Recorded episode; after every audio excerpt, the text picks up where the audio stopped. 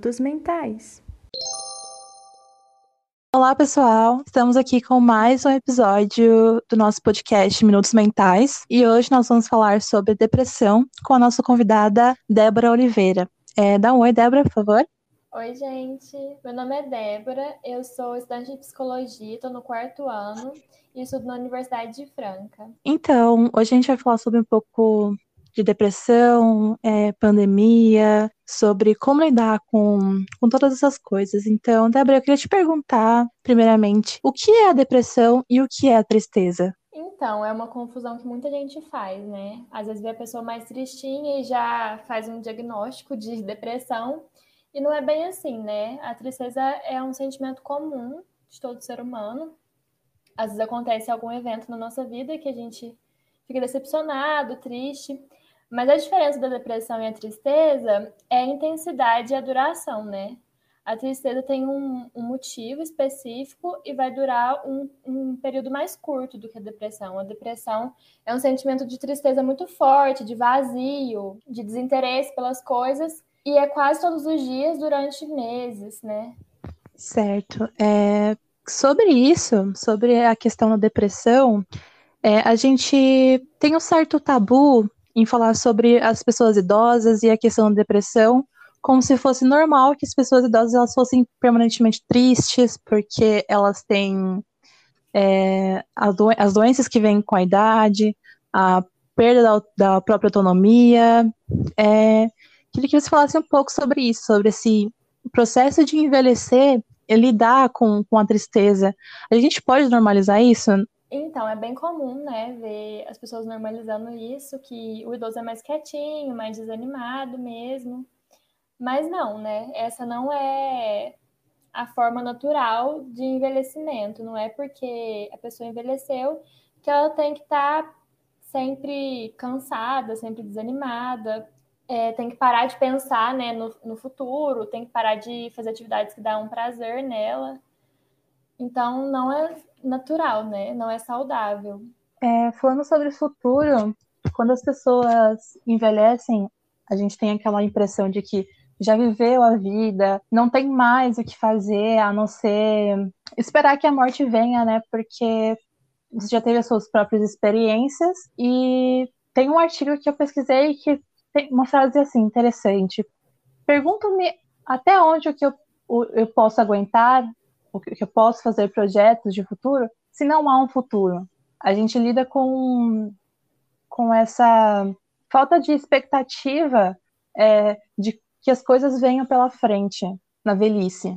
Sim, isso acontece muito. Inclusive, eu acho que é o mesmo artigo que você me mandou, que eu também copiei uma frase aqui que eu fiquei bastante reflexiva, que fala que a maior parte da vida já foi vivida. Isso. Essa frase é real. Eu acredito que seja mais real do que a que você citou. Por quê?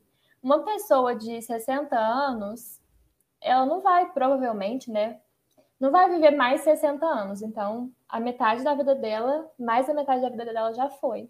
Então, essa frase é real.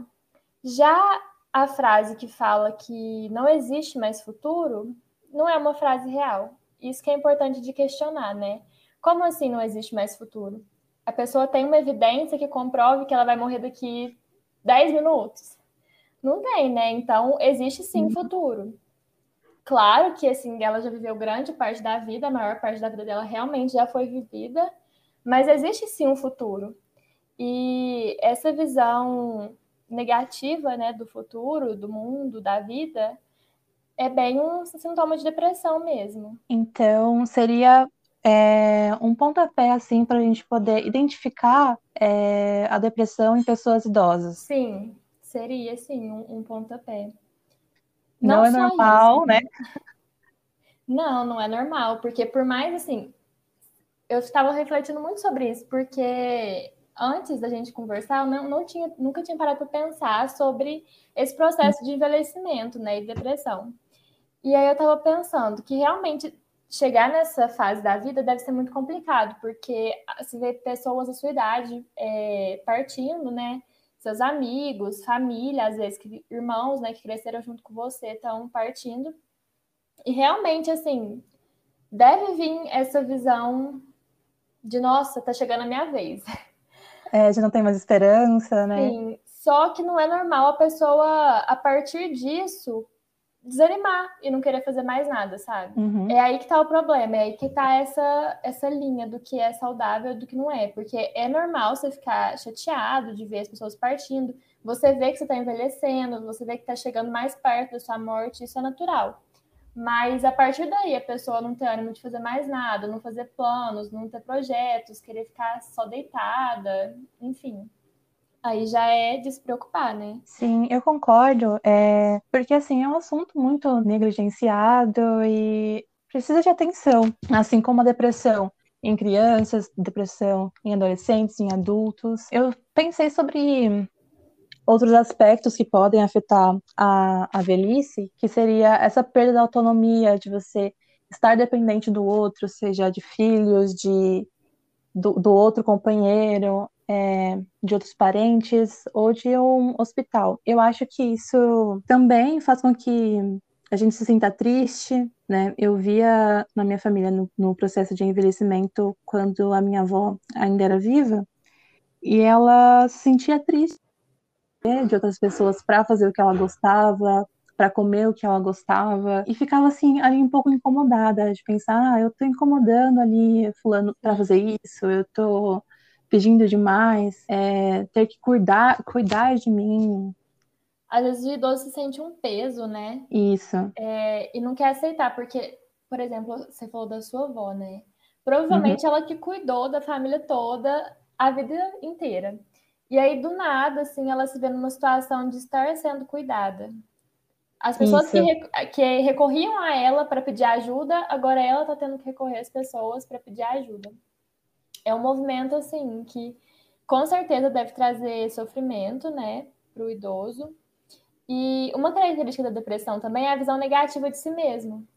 Então, se o idoso entrar nessa de ficar achando, nossa, eu sou um peso para eles, eu sou inútil, não consigo fazer mais nada, ele vai adoecer, né?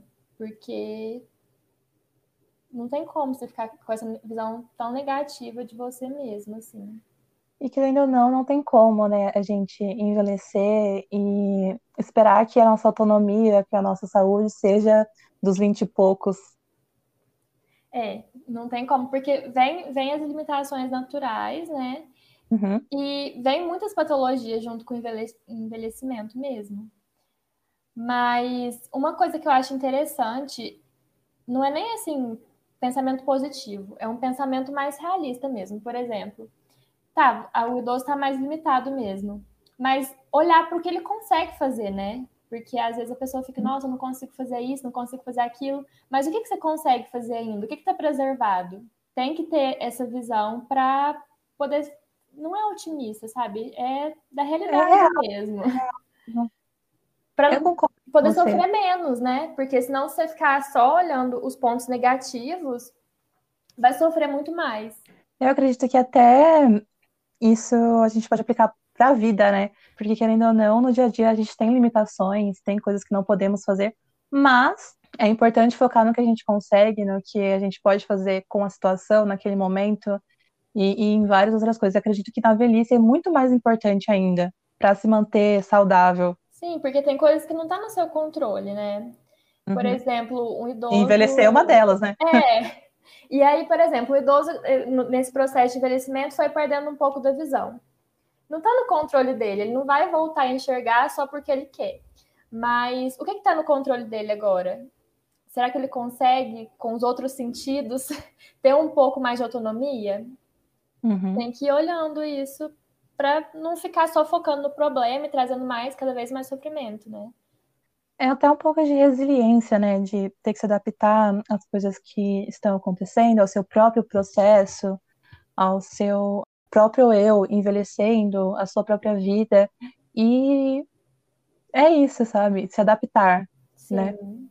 É, a gente falou um pouquinho, citou um pouco é, sobre perder entes queridos, e eu acredito que esse é um dos fatores que traz mais angústia, assim, é, não só para pessoas idosas, mas principalmente para eles, porque, como você falou, tá chegando a minha vez, Sim. né? É, e eu queria te perguntar, assim, quando a gente perde entes queridos, esse processo de luto pro, pro idoso, ele é mais doloroso? E o que a gente pode fazer para acolher? Olha, eu acredito que sim, por conta disso que a gente falou, de estar chegando a minha vez, né? Ou está chegando a minha vez, ou então quando eu já percebi muito esse movimento de quando o idoso perde algum familiar bem mais jovem que ele. Ele uhum. se sente mal também, porque ele fica, nossa, era para ser eu. A ordem natural da vida era para ser eu partir primeiro. Então, assim, das duas formas traz muito sofrimento, né? Uma pessoa da idade, idade próxima a ele traz sofrimento porque ele fica pensando que a vez ele está chegando, mas quando é muito mais jovem também traz muito sofrimento, porque acho que a pessoa fica se sentindo mal, sabe? Tipo, não, não tá certo, eu sou mais velha e ele jovem partindo. E assim, pra tanto pra viver pela frente, né? Sim, tem, tinha tanto pra viver, e eu que tô aqui, né, toda limitada, tô vivendo e aquele jovem é, perdendo a vida. Então, assim, eu já percebi esse movimento com idosos perto de mim, né? Por isso que eu citei. Uhum. E o acolhimento... Eu acredito que seja o mesmo acolhimento que a gente tem com pessoas de qualquer idade, né, que, que perdem entes, entes queridos. A gente tem que ter muita empatia, é, se oferecer, né, é, tá ali perto. Mais do que palavras, é a, oferecer a presença mesmo, né. Eu acredito que esse sentimento de luto, de perda, ele se agravou com a pandemia, né, porque não só idosos, mas todo mundo perdeu entes queridos, mas para eles é um pouco mais difícil porque fica aquela questão da solidão. E eu queria trazer esse ponto, a solidão no envelhecer. É um, um outro assunto bem complexo é, do envelhecimento, é essa solidão, né? E principalmente na pandemia, agora eu acho que se agravou mais. Por exemplo, tem idosos que eu conheço que fazem exercícios físicos, sabe? Eu não sei se na sua cidade tem, no CRAS, essas coisas que... Tem, sim. Idoso. E eles ficaram impossibilitados, né, de, de fazer, ainda mais os idosos, grupo de risco.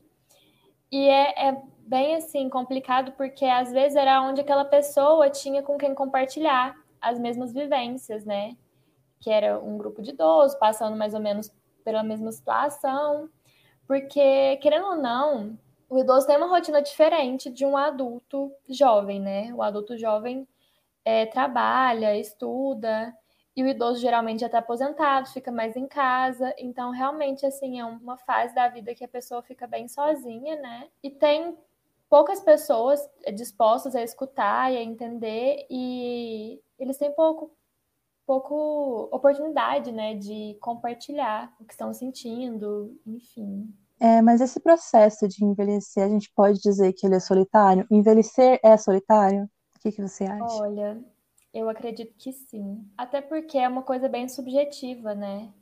Uhum. É, uma pessoa, às vezes, se sente envelhecendo com cinquenta anos, às vezes só com setenta, que vai cair a ficha que está envelhecendo. Então, por ser tão subjetivo e por ser tão, assim... Tem gente que sente mais que está envelhecendo quando olha para sua aparência física. É, e já tem gente que já sente mais... com as questões de saúde, com as limitações, assim. Então, eu acredito que seja, sim, bem solitário, porque é bem individual, né? Cada um é, enxerga de uma forma. Tem gente que enxerga como uma bênção, tá vivendo muito, tem gente que já enxerga como um peso. Então, nesse sentido, eu não sei se era essa a sua pergunta, mas nesse sentido eu acredito que sim, que seja um processo solitário, exatamente por ser muito individual. Cada pessoa encara de uma forma... Enfim. Não, fez sim, fez sim. é, falando sobre a pandemia, a gente tem várias estatísticas de que a depressão e o suicídio, os índices cresceram muito, muito mesmo. O que, que você pode falar sobre isso, sobre esse processo de pandêmico, de estar sozinho em casa, de lidar com, as próprias, com os próprios sentimentos, com as próprias vivências, sem um apoio, um apoio físico ali de alguém, né? Muitas vezes. Então, não só para os idosos, mas pessoas em geral. Isso eu acho que a gente vai ver o resultado daqui a alguns anos, né?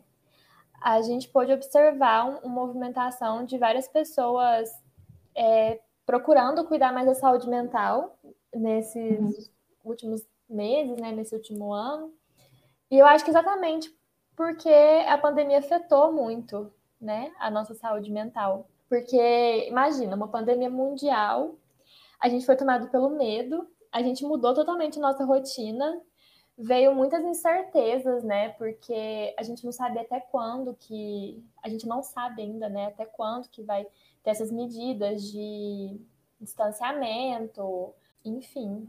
A gente foi tomado por muita insegurança, né? Uhum. E voltando nos idosos, eu imagino que para eles deve ter sido, assim, muito mais difícil, porque no começo se falava muito sobre grupos de risco, né? E, eu acredito e eles eram os principais, seja... né? Sim, e eu acredito que seja muito desesperador, porque enquanto muita gente estava preocupado, querendo se isolar, a maioria da população não acredita, mas tinha gente que estava falando, não, não precisa não, que isso, só morre de Covid quem é do grupo de risco. A gente já sabe que isso não é verdade, né? Mas no começo muita gente falava, só morre de Covid quem é do grupo de risco. Como se a vida deles não fosse importante, sabe? Então não vamos se preocupar com essa doença não, porque só quem é do grupo de risco tem que se preocupar. Eu fico imaginando, assim, o que, que se passava, né, na cabeça dos idosos e dos demais grupos de risco ouvindo isso. Tipo, então não precisa preocupar, né? Só a gente que vai ser afetada. Só a gente que vai morrer e tá tudo bem. Então, assim, deve ter sido bem desesperador. E essa mudança de rotina total, né? Igual eu te falei, igual eu tava falando do, do pessoal idoso que vai fazer, fazer atividades físicas, né? No, no CRAS. Mudou, não, não tem mais. Pelo menos na minha cidade não voltou ainda. E, assim, às vezes era o único... É... O único... único momento, né? É, o único momento. Às vezes era a única coisa que ela fazia durante a semana. A... Sim. Eu ficava essa semana em casa e aquele dia tinha para fazer atividade física. Para então, conversar, para sair é... de casa. Para se... interagir. Às vezes, o idoso, por exemplo, a família começou... muitas famílias começaram a fazer compra, ir no banco para o idoso. E às vezes era a única coisa que ele se sentia útil fazendo, sabe? Uhum. Ah, não, eu vou fazer minhas comprinhas e é o que eu tenho para fazer durante essa semana. E aí mudou tudo, né? E pra gente também mudou tudo. Foi, tá ainda sendo, né, uma coisa bem complicada, que daqui a alguns anos eu acho que a gente vai ver os resultados disso na saúde mental da população. Já vemos, né, um pouco dos impactos sobre isso e, nossa, não tem sido bom. Ainda mais com a nossa crise atual, não só sobre o governo, mas sobre tudo, né? Eu acho que nesse momento a gente precisou encarar coisas que a gente deixava de lado por causa do trabalho, dos estudos, da própria rotina, e lidar com, com isso de frente, olhar para esses sentimentos, olhar para os próprios processos, é muito difícil, sabe? É verdade. Ficou uma lacuna, né, nos nossos dias, que a gente... Tava sempre preenchendo, e aí quando vê, não tem mais o que fazer. Não tem mais, exatamente. E você teve que lidar, né, com a, com a sua cabeça, com seus pensamentos. Com coisas que talvez já era pra ter sido, né, dado, já era para ter sido Sim, só que a gente resolvidas. se ocupava. A gente se ocupava, às vezes, até para não ver aquilo, e aí tudo foi é. colocar à tona, né? Não teve mais Exatamente, exatamente. Eu... Tenho experiência com depressão, com pessoas próximas, com depressão também. E eu vejo, assim, que nos momentos que a gente está sozinho, é, sem pessoas por perto, sem, sem aquela interação do dia a dia na faculdade, por exemplo, fica muito mais difícil olhar para o nosso eu com, com carinho, né? Com a própria resiliência e lidar com tudo isso, lidar com... É, a pandemia, lidar com distanciamento, lidar com preocupações com o governo. É, eu não dispenso a importância que a terapia tem, mas é tão difícil é, ter que fazer terapia pela internet, ter que uma, ter uma barreira ali é, separando você das pessoas, você do seu próprio tratamento, sabe? A, a gente sente, às vezes, parece que não vai nem acabar, né? Parece que... Como Exatamente, assim, é muita desesperança. Sempre, e vai ser tudo assim agora, a vida, a vida é assim agora. Eu vou ter que ficar em casa, conversando com as pessoas pelo computador. É um cenário, assim, que, igual eu falei, trouxe muitas incertezas, né? A gente não sabe quando vai acabar e é fora de tudo que a gente já viveu. É, e o próprio jornal, né? Ele, ele fala... Desculpa. Não, pode falar. É, o próprio jornal, tipo, eu tava vendo uma matéria falando que a gente tem que se acostumar ao Covid, mas se acostumar a essa vida não, não é fácil, né? Não, o que, o que eu ia falar é que antigamente a gente pensava, nossa, que delícia estudar em casa, né? Imagina, estudar na minha cama, deitada, né? Com o computador. Gente, vai dando um desespero, tipo, agora a vida é essa, eu vou ter que ficar vendo o professor pelo computador para sempre. É, assim, é uma coisa que traz sofrimento mesmo pra gente, né? Também a falta de opção, né?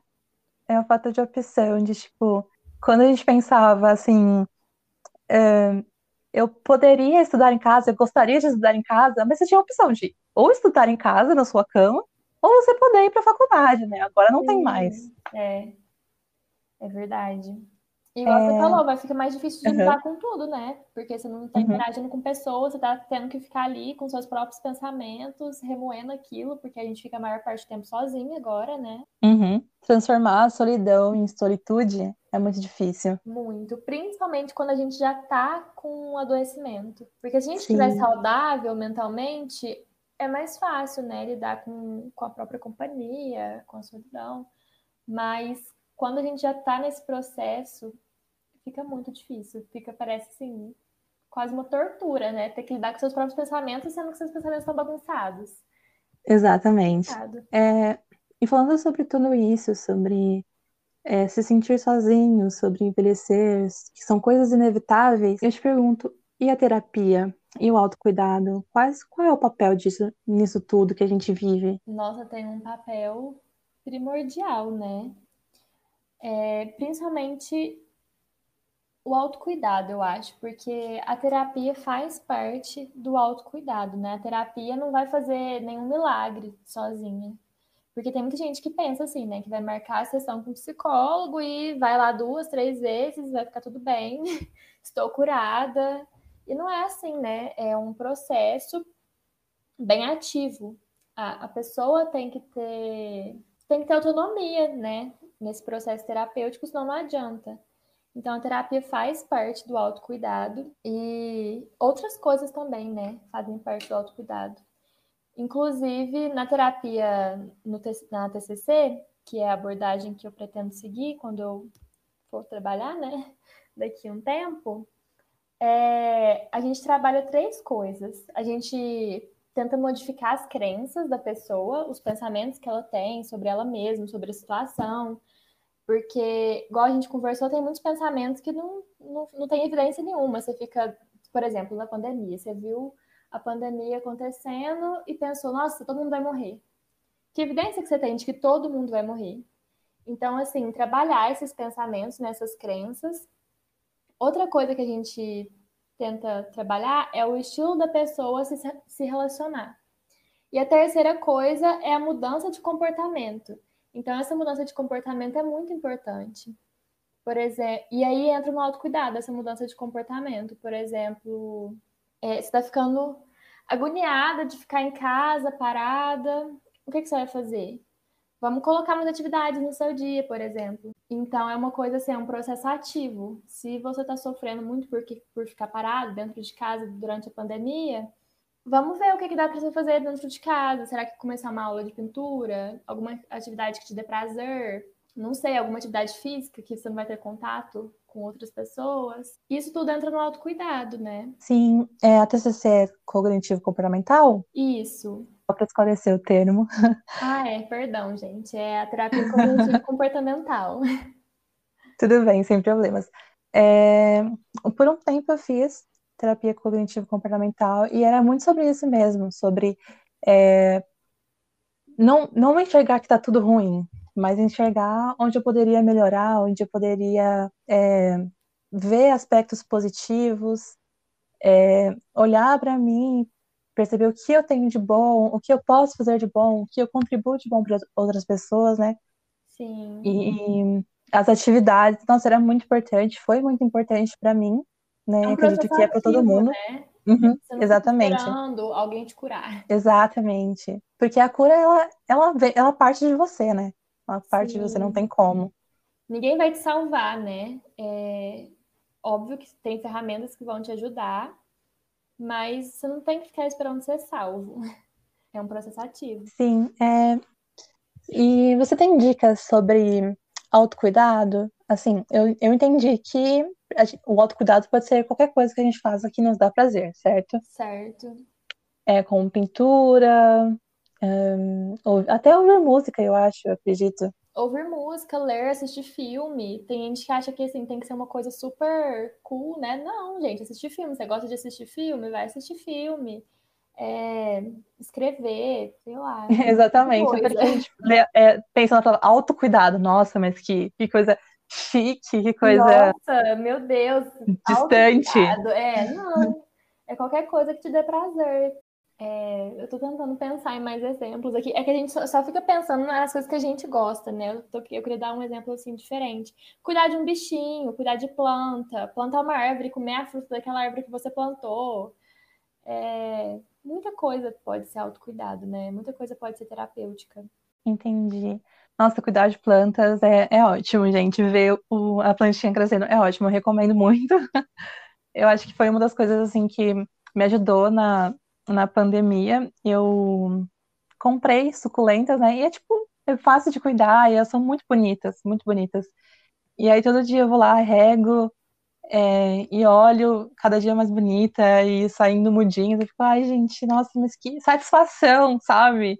Eu acho que cuidar de planta é uma coisa muito interessante. Eu já tentei, assim, e coitada das minhas plantas, foram abandonadas, mas eu não deixo de achar interessante, porque é um processo, não é uma coisa que vai te dar prazer ali naquela hora, às vezes. Vai demorar, uhum. Você vai ver ela crescendo, vai dando florzinha. Então, eu acho uma coisa bem interessante esse processo de cuidar da planta e vendo ela crescer. É bem legal. É uma dica muito boa. Sim, concordo.